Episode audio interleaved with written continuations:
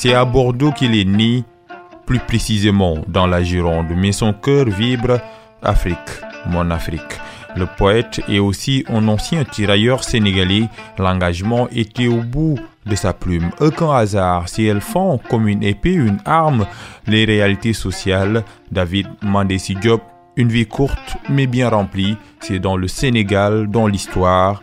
Bienvenue à tous.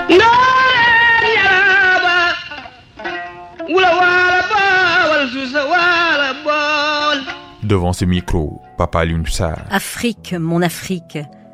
Afrique des fiers guerriers dans les savanes ancestrales. Afrique que chante ma grand-mère au bord de son fleuve lointain. Sa mère, Mariama Mandesibel, est d'origine camerounaise et son père, Mamoudou Yande Diop, est un ancien tirailleur sénégalais. David Mandessi Diop passe une bonne partie de son enfance au Sénégal. Lui, le poète est venu plusieurs fois dans son pays, contrairement à ce que l'on raconte.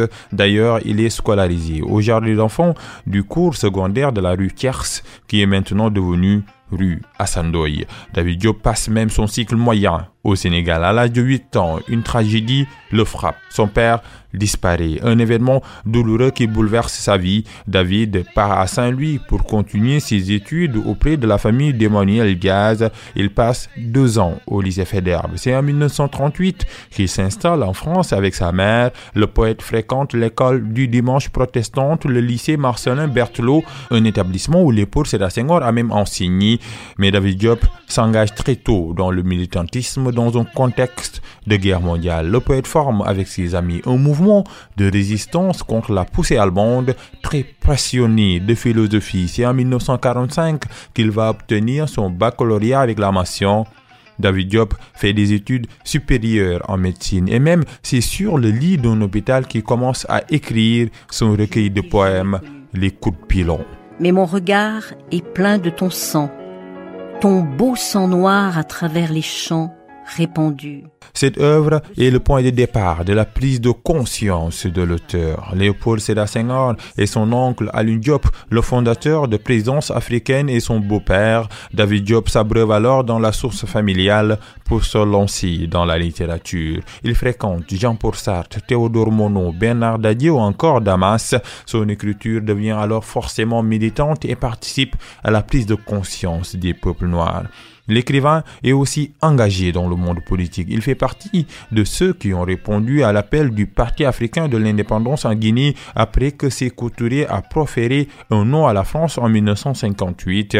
Mais la grande faucheuse l'emporte le 29 août 1960 à l'heure où le soleil des indépendances commençait à apparaître sous les cieux du continent. Sur le chemin du retour au Sénégal, l'avion de David Diop fait un crash au large de Dakar. Il est enterré au cimetière catholique de Bel Air. Sa vie est courte. David Diop n'a eu que 33 ans, mais son œuvre est immense et même immortelle. C'est l'Afrique, ton Afrique, qui repousse, qui repousse patiemment, obstinément, et dont les fruits ont peu à peu la mère saveur de la liberté. C'est la partie souvenir avec Cheikh Diop. Fils de Cheikh Ibrahim Fall, Serigne Mohamed Mustafa Fall est né vers 1893 à Darussalam. En 1901, il fit ses études à Gawan chez le vénéré Mam Cheikh Antambaki où il resta jusqu'en 1907, année à laquelle il retourna chez son père à Ngumbungeoul. En 1908, il partit avec son frère Serigne Fallou Fall